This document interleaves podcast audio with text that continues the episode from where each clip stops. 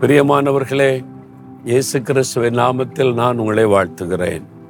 இந்த இடங்களெல்லாம் பார்க்கும்போது ரொம்ப ஆச்சரியமா ஒரு மகிழ்ச்சியா இருக்குதுல்ல? ஒரு பெருசா தெரியுது இவ்வளவு பிரம்மாண்டமா எல்லாம் இந்த தேசத்துல பண்ணியிருக்கிறாங்களே இன்னி. ஆனா ஒன்று குறைந்தியர் ரெண்டாம் அதிகாரம் ஒன்பதாம் வசனத்துல ஆண்டவர் ஒரு அருமையான காரியத்தை நமக்காக சொல்லுகிறார்.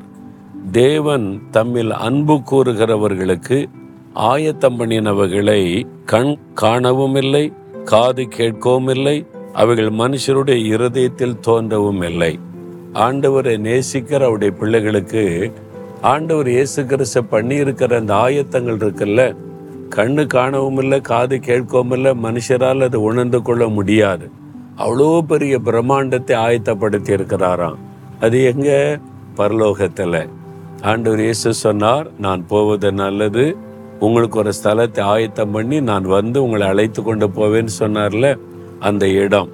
மனிதனால் கட்டப்பட்ட இடம் கட்டடம் ஏற்பாடு செய்யப்பட்டதெல்லாம் இவ்வளோ பிரம்மாண்டமாக இருந்தா? தேவன் செய்த காரியம் எவ்வளோ பிரம்மாண்டமாக இருக்கும்?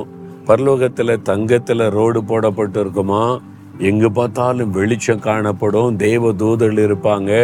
ஆண்டவர் விதவிதமாய் தன்னுடைய பிள்ளைகளுக்காக தம்மிடத்தில் அன்பு கூறுகிற தன் பிள்ளைகளுக்காக பெரிய ஒரு பரலோக ராஜ்யத்தை ஆயத்தப்படுத்தி இருக்கிறார். அதை மனுஷனால இப்ப கற்பனை பண்ணி கூட பார்க்க முடியாது. யாருமே அது இப்படிதான் இருக்குன்னு சொல்ல முடியாது. இருதயத்துல முழுமையா உணர்ந்து கொள்ள கூட முடியாது. அவ்வளவு பிரம்மாண்டம் அது. ஓரளவுக்கு வேதத்துல வாசிக்கும் போது வெளிப்படுத்தின விசேஷத்துல வாசிக்கும் போது தேவன் ஆயத்தம் பண்ணி இருக்கிற இந்த பல்லோகராட்சியம் எப்படிப்பட்டதா இருக்குன்னு ஓரளவுக்கு தான் தெரிய முடியும். முழுமையா தெரிய முடியாது. அவ்வளவு பிரம்மாண்டமாக தேவன் தன்னுடைய பிள்ளைகளுக்காக பரலோக ராஜ்யத்தை ஆயத்தப்படுத்தி வைத்திருக்கிறார். அந்த ராஜ்யத்தை சுதந்திரித்துக் நீங்கள் ஆயத்தப்படணும். அந்த ராஜ்யத்துக்குள்ளே பிரவேசிக்கிற ஒரு வாஞ்சை விருப்பம் நமக்கு இருக்கணும். அப்ப அங்க போனாதான் தெரியும் ஓ இவ்வளவு பிரம்மாண்டமா ஆண்டவர் எனக்கு செய்திருக்கிறாரே என்பது. பாத்தீங்களா?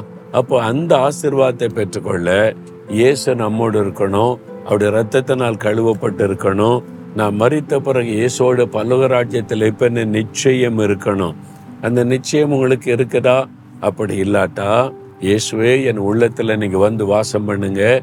என் பாவத்தெல்லாம் மன்னிச்சிருங்க. நான் மறித்த பிறகு எனக்காக ஆயத்தம் பண்ணின பரம ராஜ்யத்துக்குள்ள வரணும்னு தாகத்தோடு கேளுங்க. அது மிக பிரம்மாண்டமான மகிமையான ஒரு இடம். தகப்பனே எங்களுக்காக நீர் ஆயத்தம் பண்ணி இருக்கிற பரலோக ராஜ்யத்திற்காக கோடி கோடி ஸ்தோத்திரப்பா. மனிதனால் விவரிக்க முடியாத அவ்வளோ பிரம்மாண்டமான மகிமையான ராஜ்யத்தை எங்களுக்கு ஆயத்தப்படுத்தி இருக்கிறீர். ஆண்டவரே நான் மரணத்திற்கு பிறகு ஓட்டத்தை முடித்த பிறகு உம்மோடு கூட வந்த அந்த பரம ராஜ்யத்தில் மகிழ்ந்திருக்க எனக்கு அருள் புரியுங்க.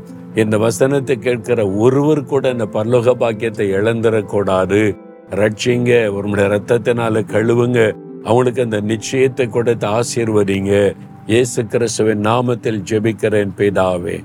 ஆமேன் ஆமேன்.